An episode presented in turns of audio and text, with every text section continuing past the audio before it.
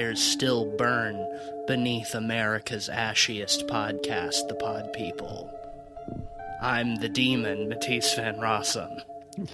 I'm uh, the Gimp cop, Ben Sheets. Hi, and I'm Cleveland Mosier, and I just got a letter the other day from someone named Mary. Y'all know anything about that? Not me. I wouldn't know anything around these parts. you get letters? what year is it even?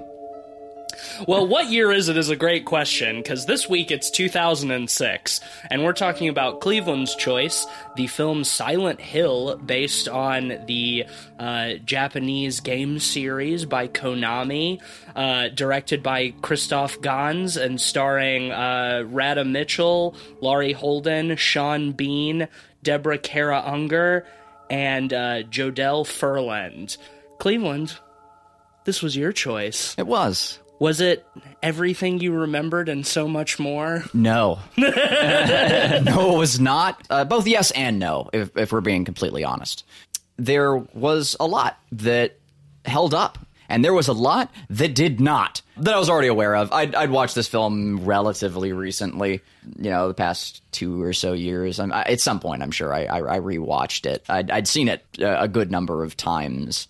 Uh, but I picked it uh, for several reasons. First, I am a huge fan of the games, uh, the franchise in general, um, uh, but primarily uh, Silent Hill 2. That's that's my favorite. It's one of my favorite games of all time for all the reasons it's the favorite game of all time for many critics in the games industry. And the other more relevant reason I picked it now is because Dead by Daylight, a different game franchise, just released a big DLC patch where you can play as Pyramid Head and Cheryl.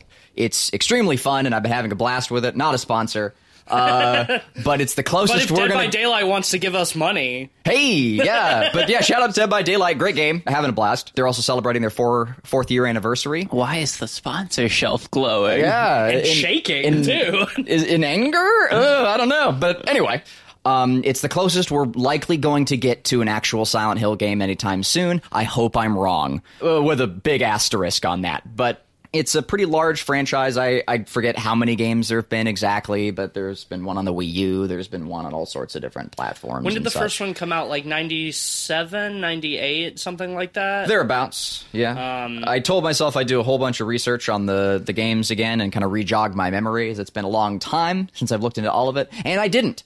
So uh, you're going to get some some nebulous recollections from me for throughout the podcast. Well, all I know is that Konami still holds the license, and they seem uh, pretty dedicated these days to only making pachinko machines and slot machines. Hit the lever. Um, so yeah, there have uh, there have been a lot of uh, Silent Hill slot machines. If you go to like casinos in Japan and stuff, My soul hurts. Can uh, Pyramid Head can you know slash up some money for you? I don't fucking know. yeah, I don't know how those things work, and I don't I don't care to know. Well, uh, how did this movie scratch that Silent Hill itch for you? I have seen this movie before too, several times. Actually, the first time I watched it was with you, Cleveland, when we were in high school. You introduced it to me. it's probably somewhere around 2009, 2010. Back then, I loved it. I haven't seen this movie before. I was surprised because I, I'm a big fan of the games, much like you, Cleve. Uh, Silent Hill 2, in particular, is a real standout. Honestly, Ben, I think your perspective is probably the one that, I, as a listener, I'd be most interested in hearing because you're a fan of the games, but you'd never seen the film. So why don't you just, uh, you know, go off for a little bit and tell us about that? Sure. So uh, it's interesting because with video game movies in general, the quality expectation is very low.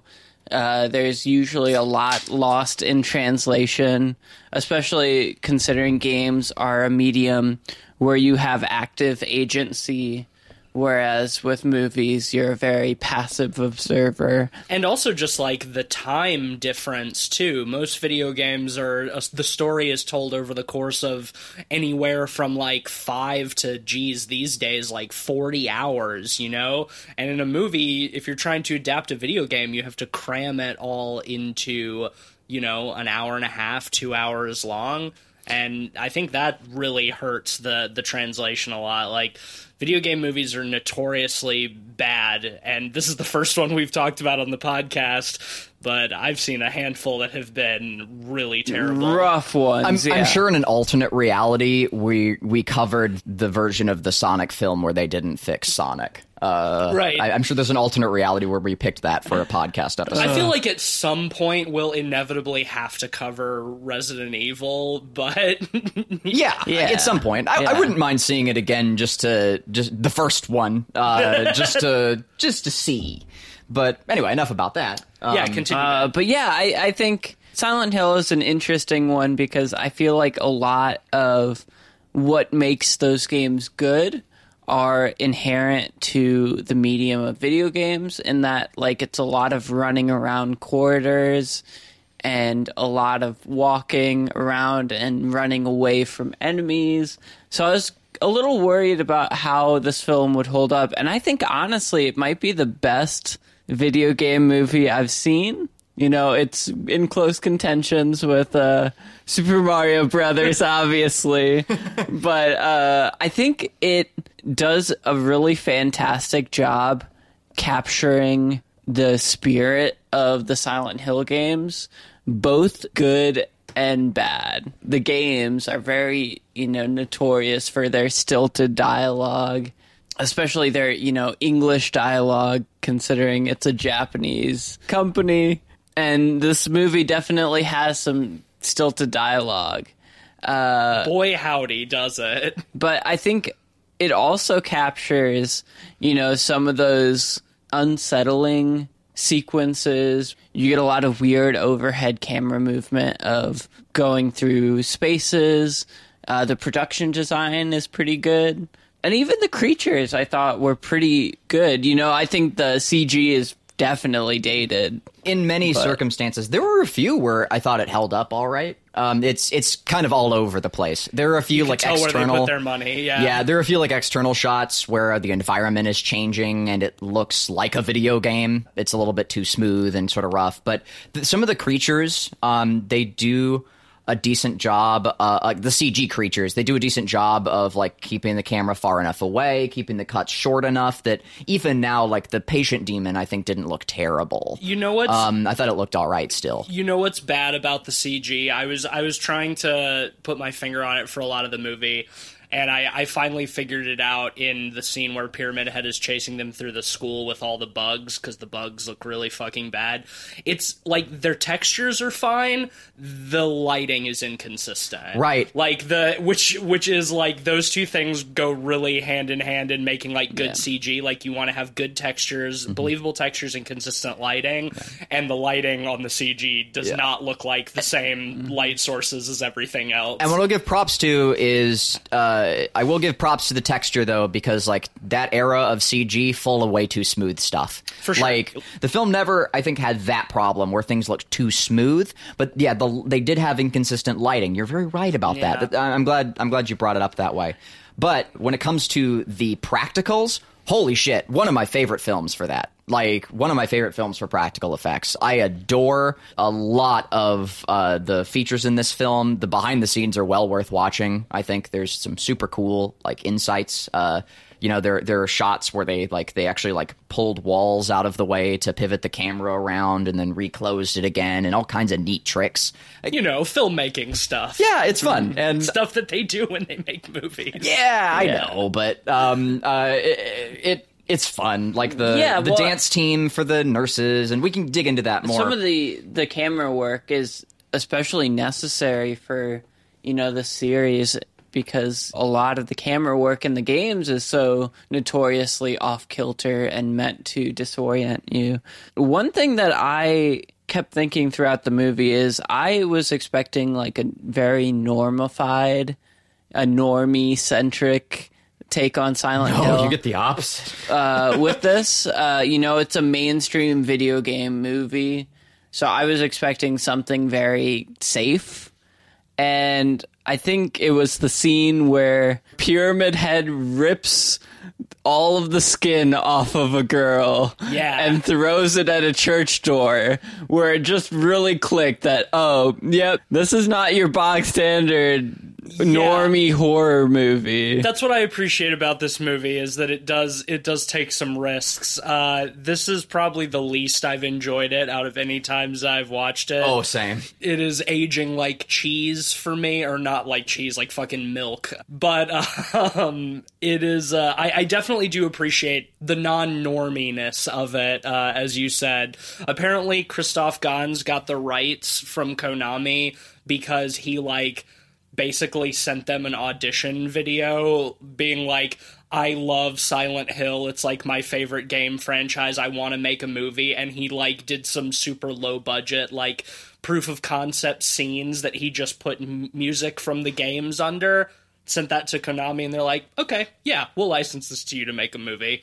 so, I mean, at least you can say that unlike with somebody maybe like Uwe Boll who has directed a lot of video game movies that this movie was at least made by a true fan of the franchise just not a particularly good filmmaker I don't think Yeah, it's so funny. Like this film most certainly does not have the problem of being uh, a over executivified film. Fuck, that sounded terrible. Um, but it, it didn't have a, the problem of of too much board oversight or becoming a camel. It's clearly a love letter to the games, almost to its disservice uh, at, at certain times for as much as it cared about the games, I think it did still miss some of the points. And a big one is the dialogue. But before I dig into that, I do think it's it'd be good for our listeners who aren't familiar with Silent Hill to sort of dig into what it is, what the the general premise of Silent Hill is. Silent Hill is a is a coal mining town in I believe West Virginia. And well that's where it is in the movie I don't in the know movie if that's where it is in and the, the games. as well, I believe. And it's a coal mine. It was an abandoned coal mining town in West Virginia that saw a degree, uh, a number of like coal fires underground, and the town had to be evacuated, and there were many deaths. Um, and each of the games take place from a different character's perspective, um, as they have to return to Silent Hill for some sort of reason. And it's spoiler alert, it's slowly revealed to you over the course of the game via context clues that your character has entered a sort of purgatory.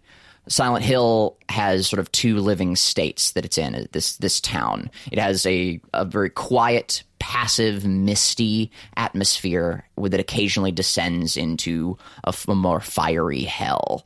Uh, as the walls sort of rust over and the the monsters appear. and the monsters you see are actually projections Yes, of the characters' guilt and fears, which I think is one of the coolest aspects of Silent Hill. Oh, I fully agree, and it leads to some incredible Freudian designs uh, with these these creatures. Like each game has such a unique flavor of its own because of the monsters that come out of that character's psyche uh, that you have to fend off. Like, and for instance, uh, in the second game, James's character, uh, the, your quote protagonist, is sort of revealed to be like horrible, misogynistic, uh, and I believe um, abusive to his wife.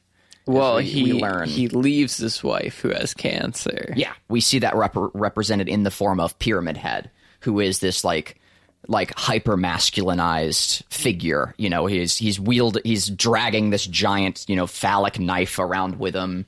He's he's like oh, he's all ripped um, and muscular, and he's this butcher character. Well, even more so than that, in Silent Hill 2, we get mannequins where they're only from the waist down, Mm-hmm. and it's just uh, kind of flipped. So, like, where their It's two sets of body- legs. Yeah, body would be, it's just more legs. Yeah. And they kind of writhe around, and that's, you know, obviously projecting.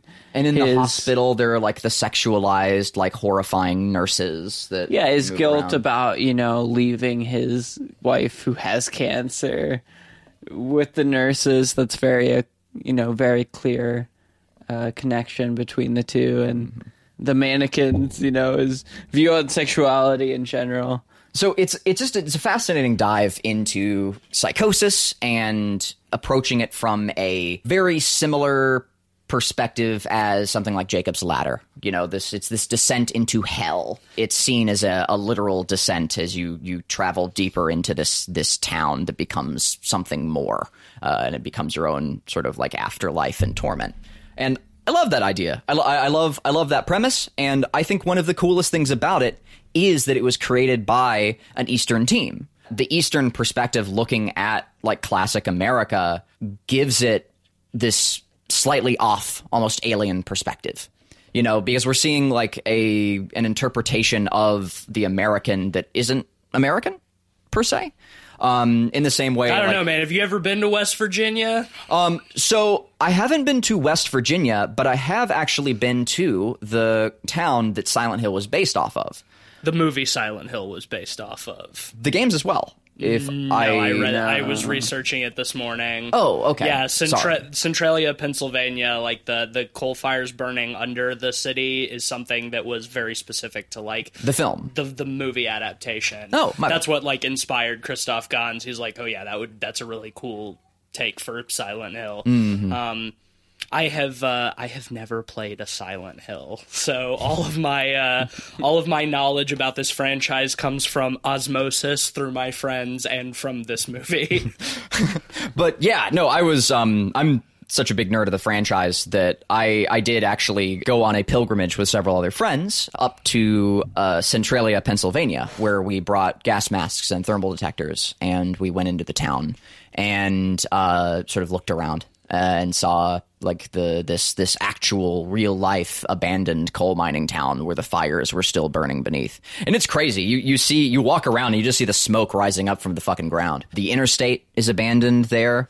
Uh, they had to they had to cut it off. Um, and so we we went to the the section that was cut off and there's just this huge crack running down it and there's all sorts of like cool graffiti and uh, um, among which there's there's someone like who spray painted like damn it James and a few other fun things but it's a really fascinating place and there's there's I believe there's been concern that you know the fires are going to will will spread to to Ashland uh, the nearby town and um, that there's enough fuel there for it to burn for something like a thousand years or something ridiculous. Silent Hill Two. Um, well, more on that later. But I think that that pretty well sums up the games and the the franchise um, as a whole. And there have been a lot of cool mechanics involved with that throughout. I think the Wii version or one of the games like had you sitting down with a psychologist and you you could check off things that scared you that that uh, gave you fear and they would uh, take form in the game in some capacity. I never played that one, but I thought that idea was fascinating. The hallmarks of the games have always been, as Ben brought up earlier,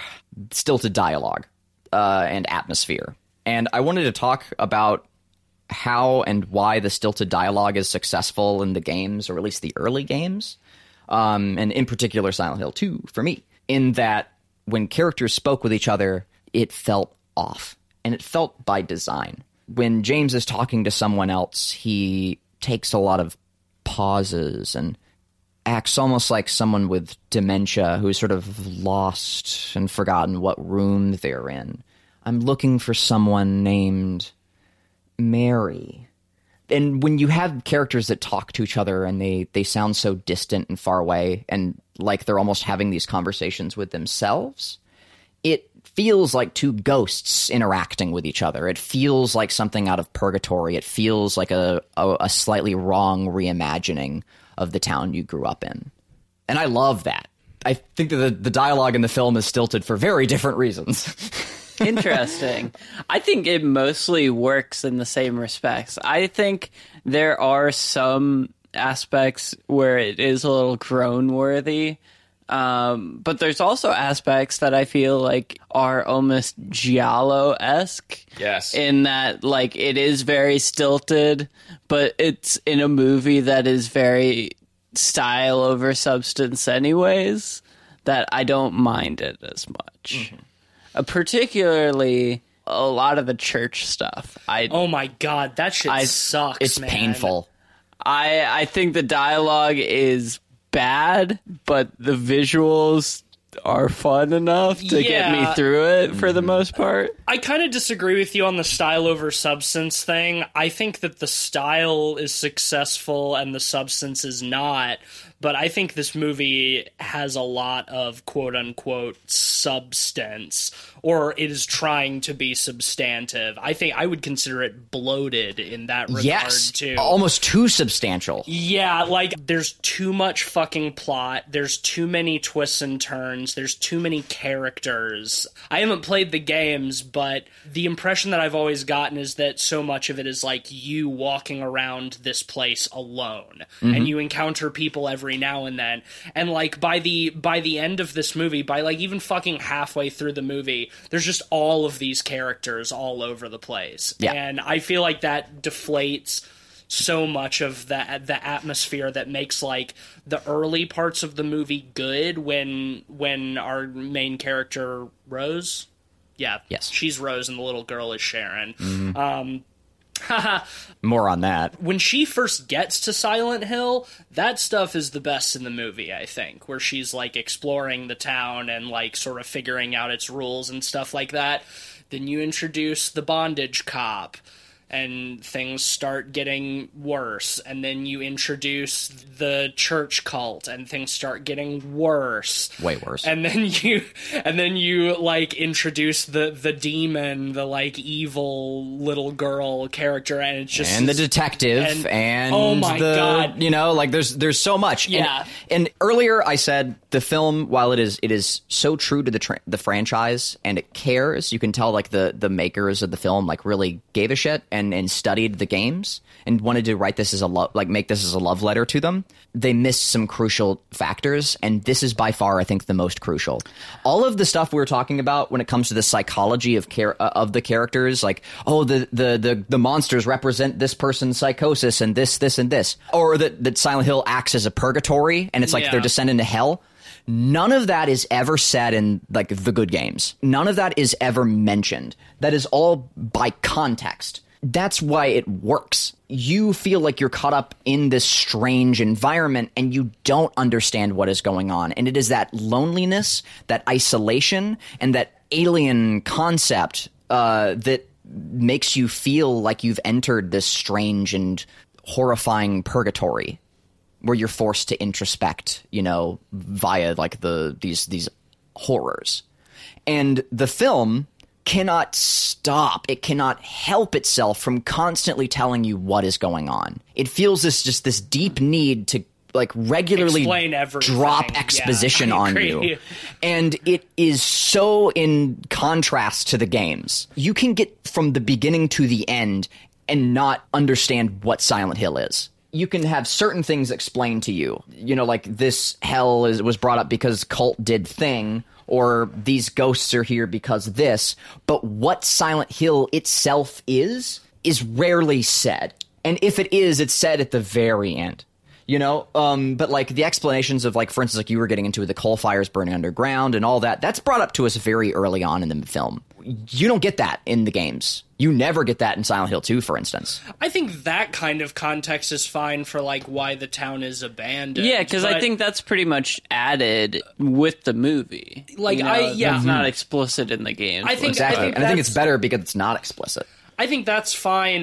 Where I start to have a problem with it is like, man, the whole last third of this movie. This movie's so fucking long. It's True, two hours. slog. And, it's two hours and five minutes. Yeah, it is. It's a slog, and like the whole last forty five minutes just has so much fucking exposition and so much like harebrained dumb I- ideas about like why the town is like haunted and shit uh, in the way that it is.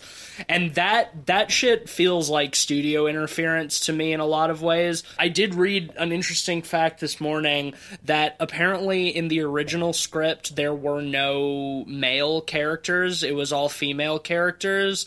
And when they gave the script to the studio they're like they sent it back and said there's no men in here so they rolled in Sean Bean's character and the detective, that's really who are my two because least favorite characters in the movie. that the whole Sean Bean subplot really feels unnecessary. muddies the shit out of it. yeah, too. and well, when it you bring in literally Detective Gucci, it literally just adds exposition. At Yeah. one point, he goes to what we like to call the the book expository, Yeah, it was a fucking like archive building, and outside there's a neon sign that says exposition. like I could not fucking believe that. That like it's literally just the build the exposition building. There's so much of that in this movie. That's the thing. I, I want to push back a little bit on some of the stuff earlier because I think, uh, especially like Silent Hill 1, gets pretty convoluted as a game. But the thing is, I have a problem with it in the game too. Like, it gets overly complicated in the game uh, to its detriment. Uh, whereas I think, like, for example, with Silent Hill 2, I think they remedy a lot of those problems with some of the more explicit things with the games. They they do it in a really interesting or novel way rather than just straight out being like this is what happens and you know like i think the detective uh sean bean all of that subplot is so sucks, man. you know, indicative of how they're trying to be too direct in explaining. I also felt like the whole burnt kid stuff felt a little tacked on at the end. Well, let's describe the plot in broad strokes before we start getting into specifics. Sure. Mm-hmm. So we have uh, our our parents, uh, Rose and Christopher, and their their adopted daughter Sharon, who sleepwalks and has night terrors and screams out the name Silent Hill in her sleep.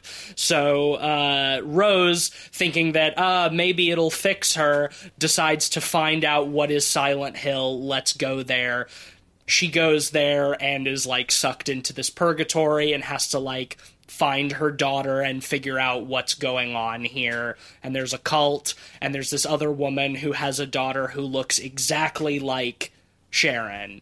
Who we see all over the place, and it's like, ooh, what's going on here?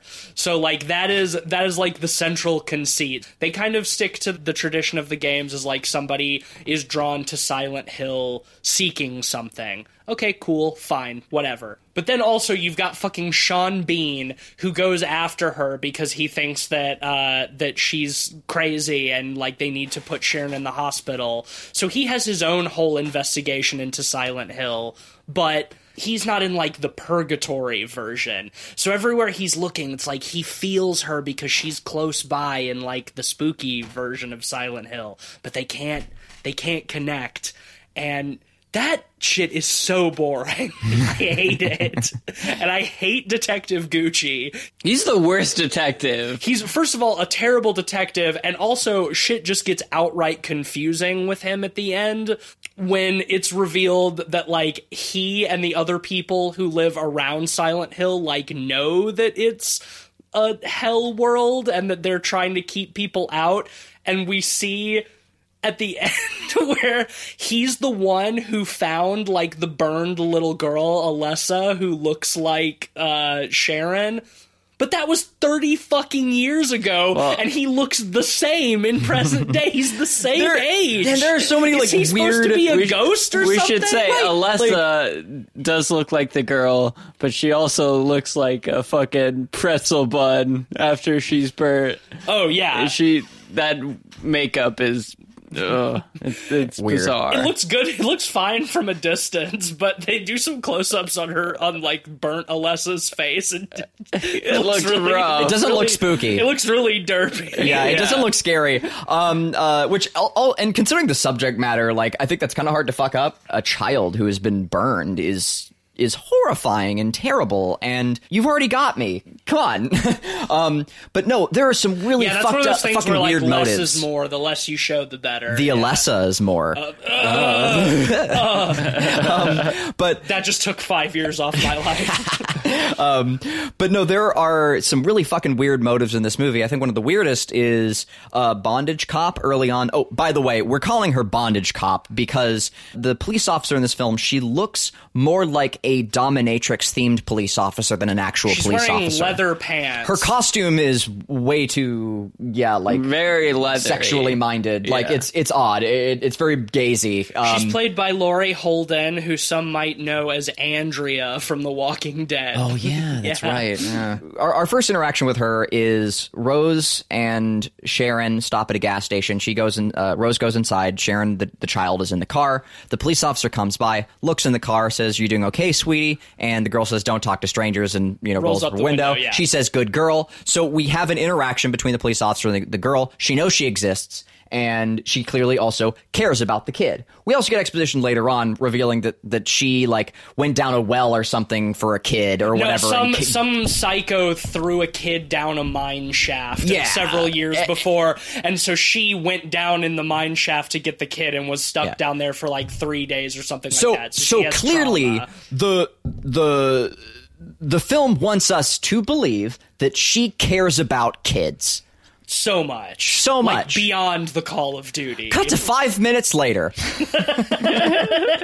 Cut to five fucking minutes later, where the police officer tries to sh- stop Rose for whatever reason. She's just being a shitty cop. What's new? And uh, They get in a car chase. They get in a car chase. She breaks through or whatever. She gets in a car wreck. They wreck in, in on the other side in Silent Hill. Things are spooky. They reunite, and Sharon is gone. The child is gone from the car. Rose is trying to figure out what to do, and the cop comes over and sees the child is not there. Handcuffs Rose and says, "I'm taking you back to the station. Looks like we're gonna have to walk. It's a long way." Or yeah, I, something wreck like I wrecked my bike, so we're gonna have to hike 15 miles back to town. And meanwhile, Rose is shouting, believably, "My child, My child is my- missing. My, Yeah, kid is missing. We need to find here." my kid." And she's and she just ignores her. I- the cop just ignores her. I wrote down a, a specific line uh, that the cop says. She's talking. She's talking about how like, oh, you uh, you city types coming out here, you know, to our country, you know, towns or whatever. But she says specifically. Uh, this is verbatim. You get off the highway from the big city. Bring all your sick problems with you. So, like, yeah, people from the city just like come out into the boonies in West Virginia with, to diddle kids or whatever. Man, like, yeah, there are several times where you get characters who like her sick who problem diss is on her child like city missing. people. Yeah, and it's like it's it's the best they can do for like writing like small town people. Like it's it's just like that. They just like reinforce the stereotype. It's like small town people hate city people. They get their salsa from New York City. like like and that's that's all Also- all small town people are. Also- it's really silly. Detective Gucci tells What a name. I know, right? It's so good. Uh, Detective Gucci tells uh, Sean Bean that uh, he tells him like the story about BDSM cop, you know, finding going after the kid down the mine shaft or whatever. And it's revealed later that like he helps and like protect the secret of Silent Hill, but BDSM cop who works for his department, who is uh, like presumably close to him, does not know about Silent Hill. Nope. No, like she's she is just like along for the fucking ride, and she is like real fast and loose with her gun, terrible on trigger discipline, so all around like what you would expect from a cop. Also, like, she's a cop from the town over. She's clearly been there for a while. She has a good relationship with Gucci. Why doesn't she know anything about Silent Hill? That's my point. Yeah, exactly. exactly- like exactly. And uh, just to yeah reiterate, like you what the start fuck? you start to look at any of it too closely, and it's really easy to poke big old holes, Big old big holes. old holes. And, yeah, and and what a bummer too. That's the thing is like like a story can get weird, nebulous, and even convoluted, but as soon as it just starts like dropping like direct exposition, I think that's that's where it all really like starts to get problematic. Oh, and while we're on the subject of like the direct exposition, it's not just the exposition that is too ham-fisted. It's also the subtext. Let's talk about the the fucking religious symbolism in it's this film. It's not even subtext at and this point. it's not just text. No, it's it's it is literally like Sean Bean. Uh, there there are sequences in the film where he's he's walking around, he's looking for Rose and Sharon, and if you're like even loosely familiar with like religious symbolisms, you're you're familiar with like the flowers, Rosa Sharon, you know, and like all that kind of stuff. And, Yeah, or if you've read you know, The Gra- Grapes of Wrath, Rose of yeah. Sharon, you know, all that kind of stuff, and we just have Sean Bean walking around, being rocking around on these sets, just shouting Rose, Sharon. so much of this movie is Rose! just is just Sharon, Like Sharon. It, just Ah! made, it just made me think of Heavy Rain or whatever. Sean, Sean. and Dad. I knew you would come and save me.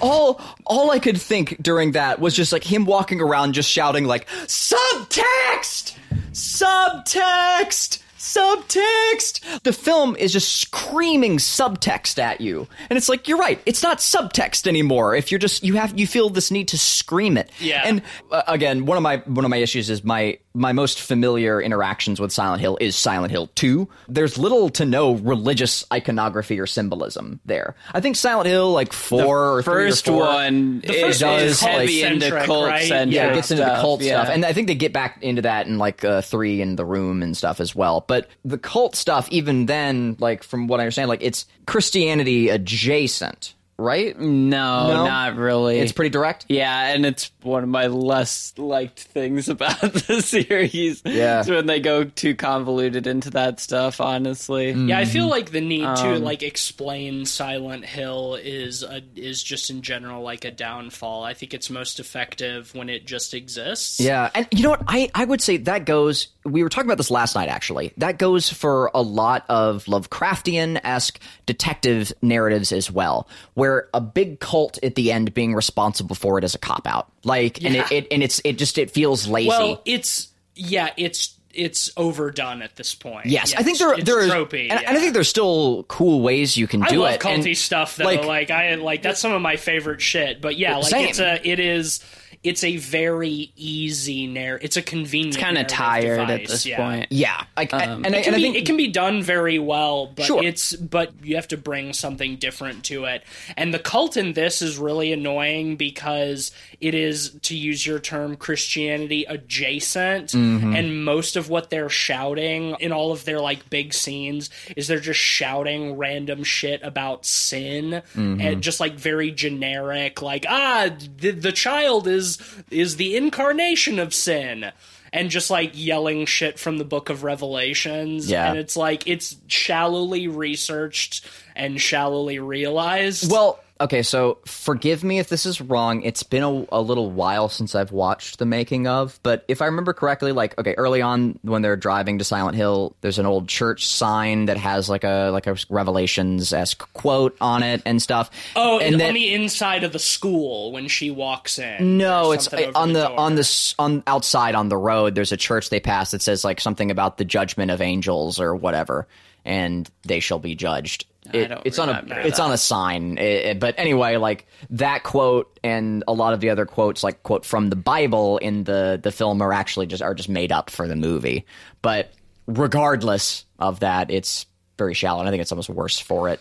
The problem I have with the cult stuff is I feel like a lot of it is tacked on to the last third. Yeah. Uh, you know, there are very vague foreshadowings of that, but it really descends into full on witch burning cult Jonestown. Introducing Ali- Alice Krige's insanity. character, And, it, and it's Christabella. oh god, what a bad name. And Sorry it's- to any Christabellas listening. Yeah. I will say, Christabella, if you're listening, you're a real person, and so you can get away with it. I will say, while Your name is valid, I girl. Keep it up. thought A lot of the cult stuff was pretty sloppy. I did like Alice Krige. I did think she gave a pretty fun performance. Yes, I think her dialogue is terrible, but like her portrayal is great. She's on record as actually hating this character. She did not enjoy. She was not happy during the production of this movie. It seems like she was kind of giving a campy performance, which I felt well, was she fitting. thought she thought her character was too one dimensional, so she was boring. That she was oh, too. Oh, that's so true. That she was too evil without having any redemptive qualities to make her somewhat sympathetic. So that she was just like a bland villain. So I oh. think she was playing her very flat because I don't think she had a lot to work, Work with, and she didn't. She's so right for that She's, too. yeah, and like that's a she a good actress being forced to play a, a bad character. That's interesting because I feel like I almost read her performance as like pushing the camp element a little further think- than the other characters did. Yeah, the, I Which guess I I like. I- when think Tease, when you say just- flatness, like, like you mean one dimensionalness, which is camp. well, Uh, you know, a bored actor isn't going to give a Cartoony. particularly campy performance. I mean- so I'm kind of surprised to hear that.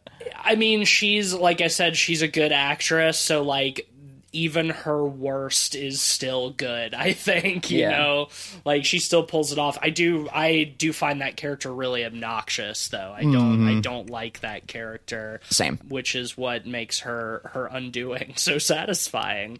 Um, before we before we get into that, to go back to your point about the subtext, I think an interesting sort of divergence from that that I think is bad is you mentioned that in the games like the monsters and stuff are representative of like specific aspects of like the protagonist personality. So the the monsters are like personal to those characters. Mm-hmm. The monsters are basically like subtext incarnate in that sense. Yeah.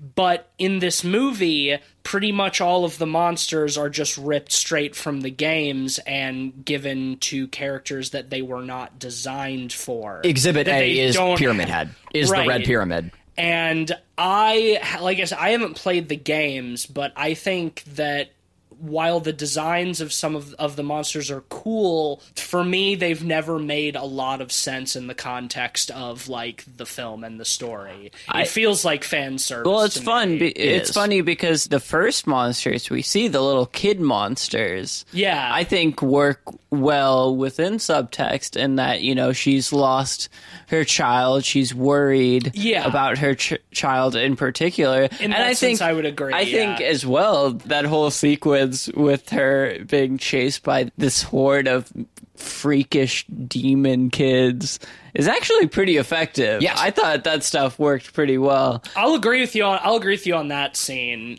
It's other stuff like Pyramid Head and uh, the nurses and stuff like at the end that just feel like, hey, member Silent Hill? Now, here's what I'll say. While their their use isn't very good, like their execution is great. I'm definitely one of the folks who is uh, a little bit perturbed, like seeing Pyramid Head in in a film that doesn't have James in it. You know, like his foil, like it literally his foil. But also, I do love me some Pyramid Head, and as a fan, I'm happy to be serviced and see some Pyramid Head in it when he looks as good as he does. Because Pyramid Head looks fucking great in this movie. Same with the nurses The as well. execution of pretty much all the monsters, I would say, is pretty successful. All the live action ones, yeah. Yeah. Um, and I guess the, the CG babies as well. Like they, they hold up all right. Um, Some shots don't look great, but especially like that first one that we see, like that holds up pretty well. and the patient demon too. Like when it comes Mm-hmm. out, like we never get like a tight shot of it. Like we usually just get the legs walking or whatever. Like it's constantly cutting. Well, as you mentioned earlier in the show, they they did hire dancers for all of the Yes. the monsters, which I think is is is a clever way to to realize these kinds of creatures that have like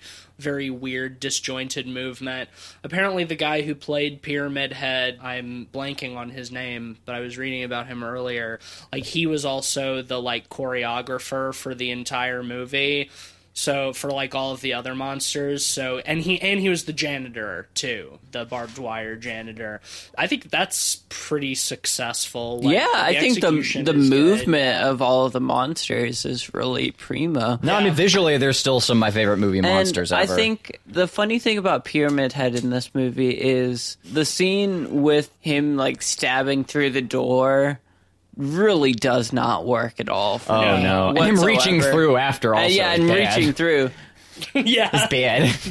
That being said, later on when he rips yeah. When he rips the the chick's skin off, that is a, a surprisingly effective scene. Mm-hmm. Um, it is. It is takes you just by gratuity for gratuity's sake, but Yeah, man, it, does work. takes you by such surprise that you you don't expect it whatsoever. yeah, it's it's extremely over the top, uh, which is I think what it needs to be. Um, I really liked that.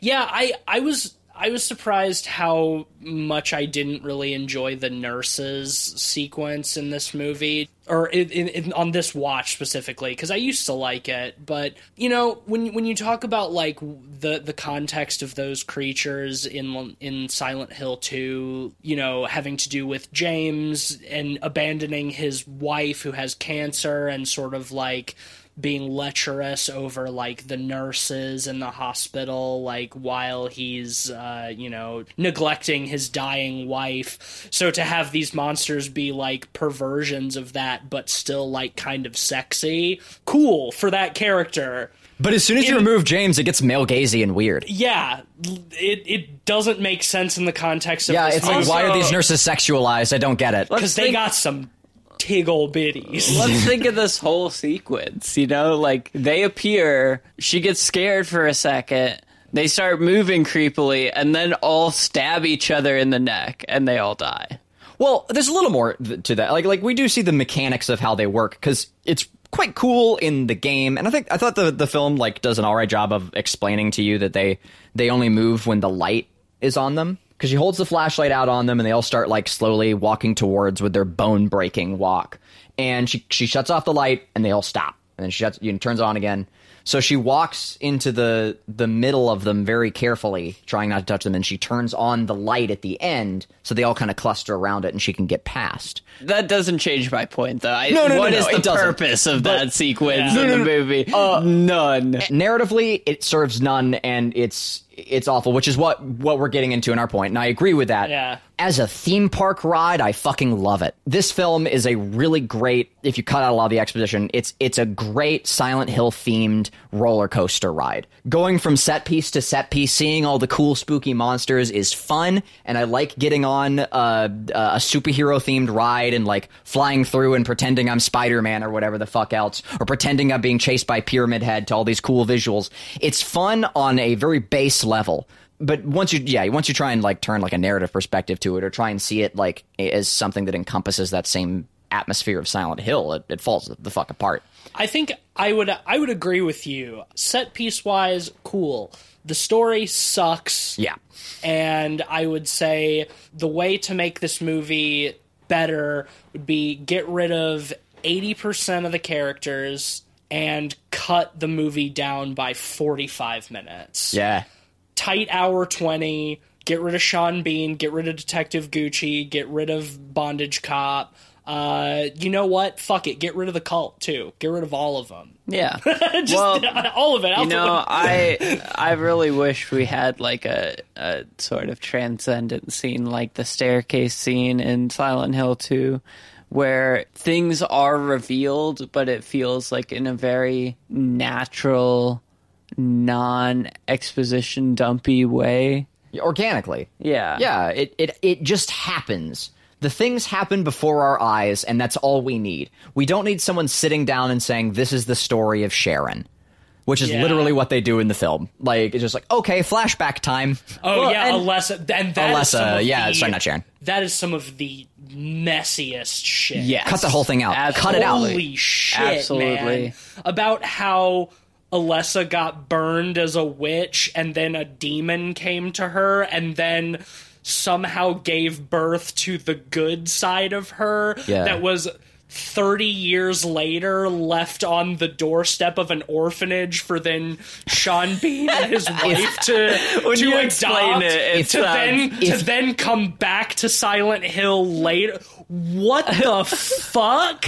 That and, and it's all like with with the framing of like the the really really hackneyed darkness and light bullshit that you hear Yeah. in every like boring fantasy like narrative ever. It's just like more of the same like the darkness of silent hill the darkness of alessa the dark is coming for our sin more of that. And it's just it's so tired. I'm so i'm so over that. Look, um, mommy, I'm burning. oh my god.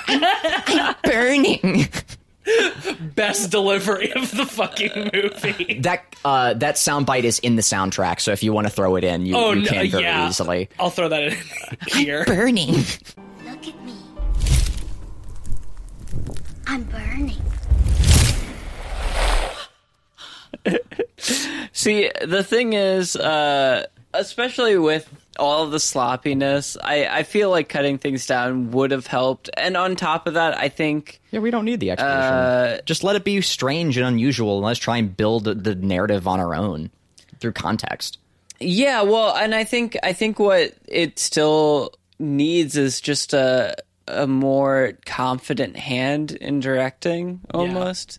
You know, someone who's not scared of just saying, "Oh, this is a question left unanswered."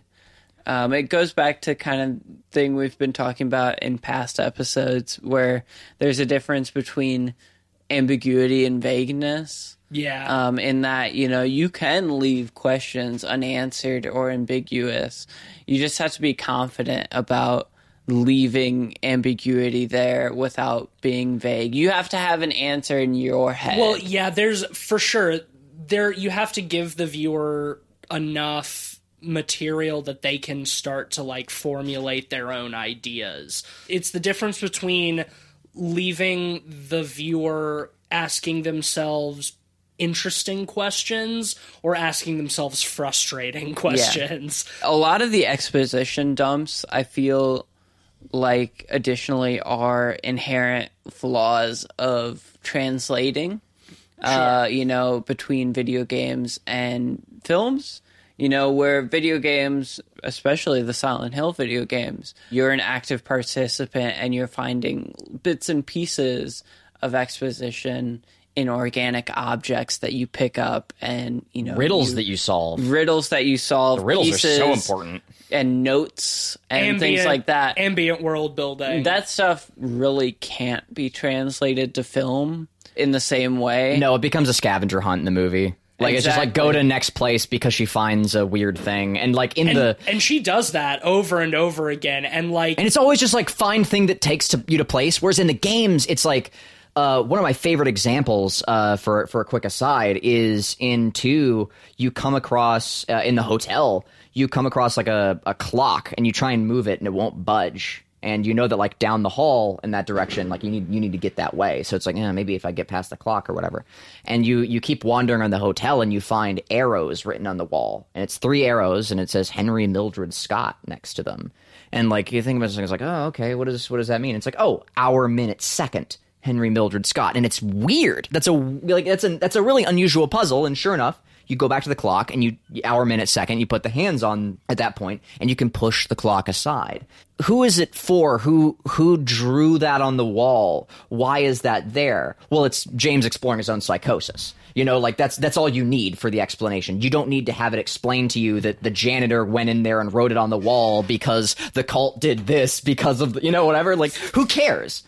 I don't give a shit. I'm here to solve a weird riddle that doesn't make any sense. That's part of the fun of it.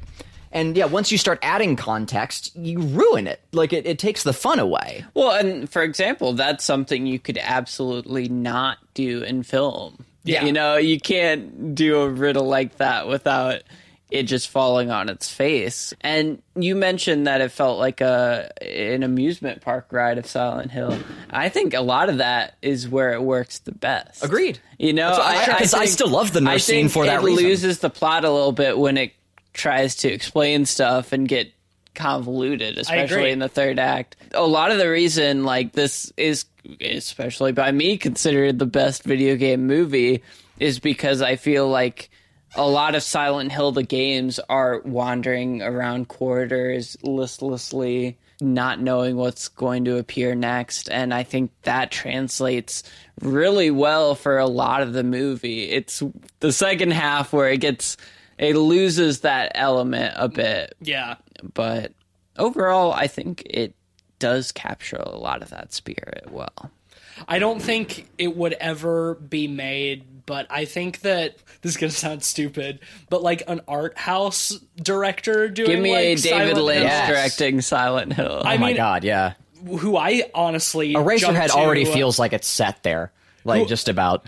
Who I who I jumped to first, and this is gonna sound pretentious, and I know he's dead, but give me a fucking Tarkovsky directed Silent Hill. So much of Tarkovsky's stuff is like wandering around like these strange spaces, like ruminating on deeply philosophical, psychological stuff. And I think that that lends itself to Silent Hill really well. I mean, that's a fucking pipe dream, obviously, you know. Uh, I think that that part of the uh, the pitfalls of adapting a, vid- a video game into film is that you have to make it accessible even for people who haven't played the game and with so many video games like how do you do that Well, it just you have to make it accessible to like a, a much broader audience. Exactly, and and yeah. uh, not even just like people who haven't played the game. Because I I, I wonder too, especially since you brought up that uh, originally Sean Bean's character wasn't in the original I, script. I think he was at I- the very be- I think I he want to was be at the careful. very very beginning Yeah, I, I want to be careful, like just blaming the director and writers for that as well, because I wouldn't be surprised if there were earlier cuts or scriptings of this film that actually adhered to a lot of like the critiques we're giving it, and were cut because of boards, were cut because of executives. Yeah, I, I could definitely see studio interference. It's funny you mentioned writers because this was written by Yes. Roger Avary, who wrote the original screenplay for Pulp Fiction. Yes, he wrote I he wrote the story, quote quote unquote. He has the stories credit for Pulp Fiction, which is very weird that he wrote this movie, but also like I looked up the other shit that he's done and like Pulp Fiction's like his only good credit. so it's like uh I I know Christoph Gans did uh have a heavy hand in writing this script too. He just didn't credit himself. Yeah. Um I also saw that the original script was over 200 pages. So Damn. Jesus. Yikes. Damn. And Jesus that- pleases. And that was even before the studio was like, there's no men in this movie. I can only imagine. Yeah, it was already way too long. Yeah, well, it's so funny because I follow Roger Avary on Letterboxd. I found that he reviewed the Silent Hill sequel movie, which he had no part in, and he rated it half star with the review. if I could rate this zero stars, I would. and I could not agree more. I saw it in theaters, and I had a really, really bad time. Oh my god. I was like a little excited about it because I was thinking like, oh, Silent Hill 2, the movie. Oh shit, it's gonna be about James and my favorite video game ever. Neat. Can't wait to see this film. Didn't watch any of the trailers because I didn't want that spoiled for me, and oh god, was I so mad. Was I so angry. Has That's nothing to do with Silent Hill 2. Yo, okay, so uh spoilers for a really bad movie. Uh first off, Malcolm McDowell's cameo could not save that film. I couldn't even begin and wouldn't want to break down the the garbage plot of that film, but one of the protagonists in it is the guy who plays Jon Snow in Game of Thrones. Kit Harington. Kit Harington, oddly Yeah. enough. Um, uh, but like they go to Silent Hill, they find out that like there's a new villain that's chasing them down. I don't know who it is. It's like some weird like femme character with like a blade head or something. Oh, neat. And uh, it basically ends with someone like the girl finding out. I want to say that like Pyramid Head is her dad or something awful. I don't I don't remember what is, but it's really really Now I bad. wanna see But it. no, no, no. Get this, get this. It Pyramid ends. Head is my dad. It ends with her summoning Pyramid Head to save them, and Pyramid Head fights the monster that's been hunting them down the whole movie, and there's a shitty monster fight Nice. with terrible choreography. Correct me if I'm wrong, but wasn't that film also in 3D? I Yes. uh, yes Yes, yes it, it was. was. It's a mess. It's it's it is a wretched, terrible film. Do y'all- oh, Oh, it's bad. Do y'all remember? I didn't see the first Silent Hill in theaters. Do y'all remember if that was originally 3D too? Because there were multiple times when I was watching it this time, like, this looks like it was shot for 3D. I don't remember. It- 2006 though. That's that's primo like 3D. Yeah, I know- I don't know think for- it was. I know for a fact the second one was, but like, man, there's so like all of the times where they like look down into like the fiery hell depths and like they follow like the the elevator cable down. It's like in the mm-hmm. foreground, or when they like go up over something. It's like everything. All a lot of the CG looks like it's supposed to be in like coming right at you. You know? Yeah, and like Pyramid Head's blade coming through the wall Right. and stuff. Like, yeah, you're so right. and I don't think it was. It wasn't. The second one and that's definitely and was, that's but- extremely baffling. That is to me weird, because a lot 'cause it of wasn't, yeah. a lot of this movie does look like it was shot for 3D. We- Weird. Um, do we want to talk very briefly about the uh, the climax and the ending, and then rate this thing? Uh, yes, I also want to talk about the music Oh, yeah. well. I feel like that's very crucial. But let's talk about the climax first. We can, Yeah. glo- you know, we can praise the music a little at the end. Yeah. So Rose goes down into hell or whatever and makes a deal with the demon and comes back to the cult and the church and lets the demon out. And uh, that is one of the, the the what I would say is the cooler sequences, like the burned Alessa like rising up from the pit on like this bed of barbed wire. Yeah, it's like the the the the, the church organ, like uh, the gothic Yeah. cathedral organ music starts coming in. you know she kills uh, the whole cult uh, with just uh, barbed wire snacks uh, and those effects don't Uh, look yeah, I will but say those did not the, hold up. the, the barbed the barbed wire The, doesn't uh, look barbed incredible. wire tentacle porn did not hold yeah up very that's well. something absolutely worth noting how weird Alice Krige's death is because like Yeah. they definitely do just like fuck her to death with the with some barbed wire Well, it's it's like a hentai scene, just Yeah. about like it, it's some It- it's some it's It very feels very 2000s edgy. yeah it does yeah, it is trying way too hard to be edgy. Uh, but you know, anyway, kills all the cult, but doesn't kill Rose or Sharon. And they get back in their car and they drive back home. But oh, what, what, what's this? They're in the fog the whole time, and they go into the house and it's still foggy. And then we cut to Sean Bean in the house, but it's sunny. So they're still, even though they're back at the house, they're still trapped in purgatory or whatever. So that means all the convoluted plot was for nothing. None of it meant anything, really. It's it, they're trying for like a poltergeist kind of thing, you know. I think where it's like they're right next to each other, but there's you know like a, a dimension, they're a dimension away, and, yeah. yeah, or whatever, and uh, doesn't mm, doesn't like does Sean, not like Sean Bean, me. like feels their presence or something. he smells like a perfume that. at one yeah. point, and yeah, Yeah. it's like yeah, they're they're going for like a poltergeist sort of thing, and it's, it, and it it's, doesn't work. It's a hokey, like I would say, faux bleak ending. Like it would be bleak if I actually cared about any of these people. But uh, you know, it is what it is. But yes, now let's let's talk about something that we can certainly be unanimously positive on. By far, the film's shining aspect is its score. Because all of the music is straight from the Silent Hill games. Yeah, and it's all excellent.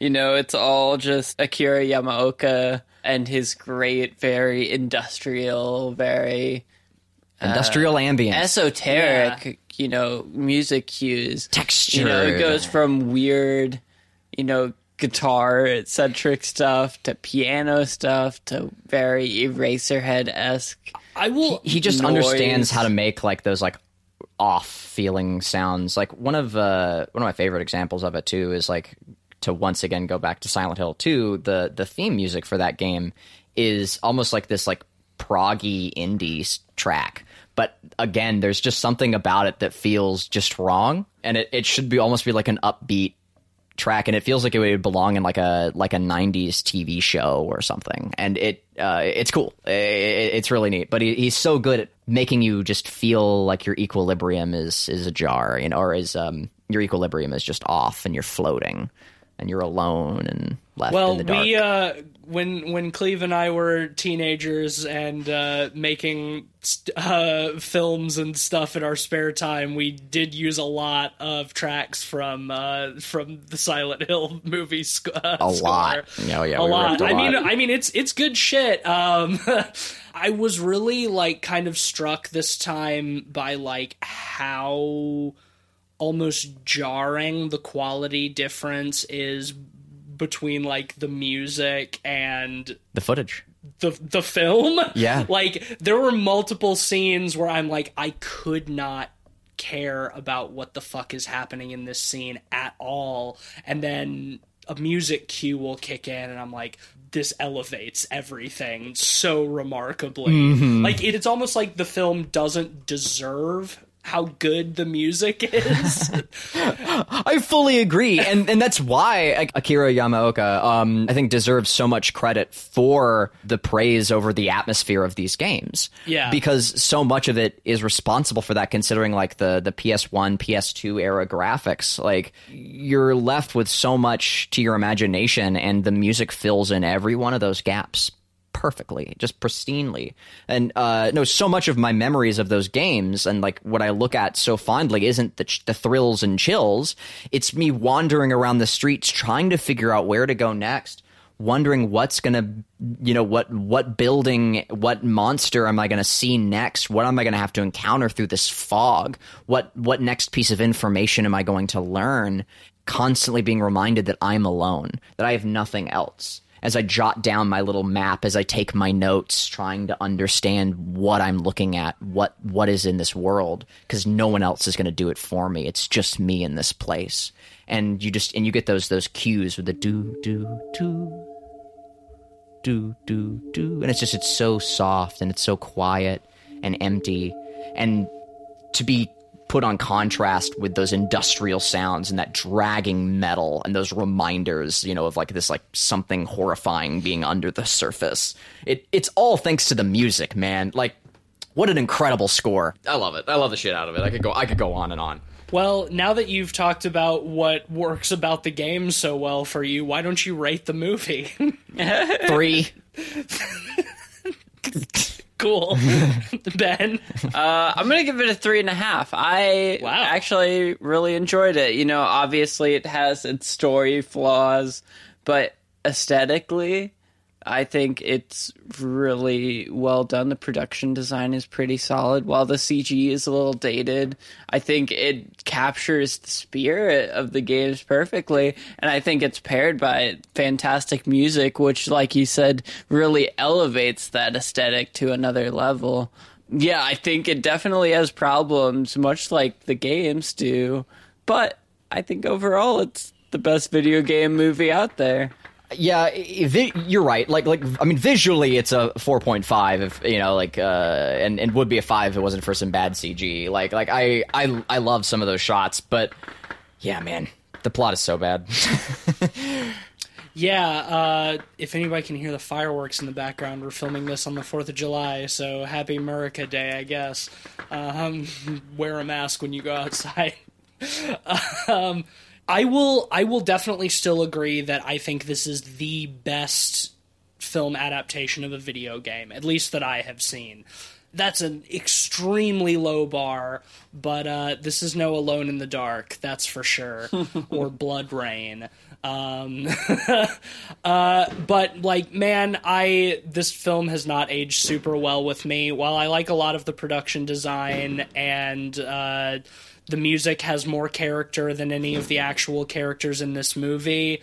God, it's a fucking slog to get through. I was really bored for a lot of this this viewing. Um, I'm gonna give it a two and a half out of five but that'll mean it gets an average of three out of five pods.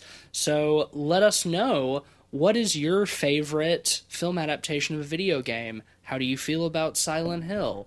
You can uh, get in touch with us on Twitter or whatever. Next week, it's Ben's choice. Yes. And we're going to be talking about a movie that I'm very excited to have a chance to rewatch Don't Breathe from 2016. Something like that. It 2016, was, 2017? uh, if I believe correctly, it was on my top five favorite horror movies of the decade. Yeah. Wow. Um, Uh, so Cleveland has never seen it. Nope. So uh, eh, that's going to be exciting. I will say I'm looking much more forward to it than I would a rewatch of Silent Hill. but uh, I don't think we need to do a sponsor this week since we were uh, sponsored by Dead by Daylight at the beginning of the episode. yeah, no, we're fine. I'm hungry. Let's. Uh, I'm ready to eat dinner Yeah, let's. Uh, we'll we'll and play some Dead by Daylight. we'll go ahead and wrap this up. Uh, if you like the show, then uh, leave us a five star review on Apple Podcasts. Share us with your friends. Spread the good spooky word.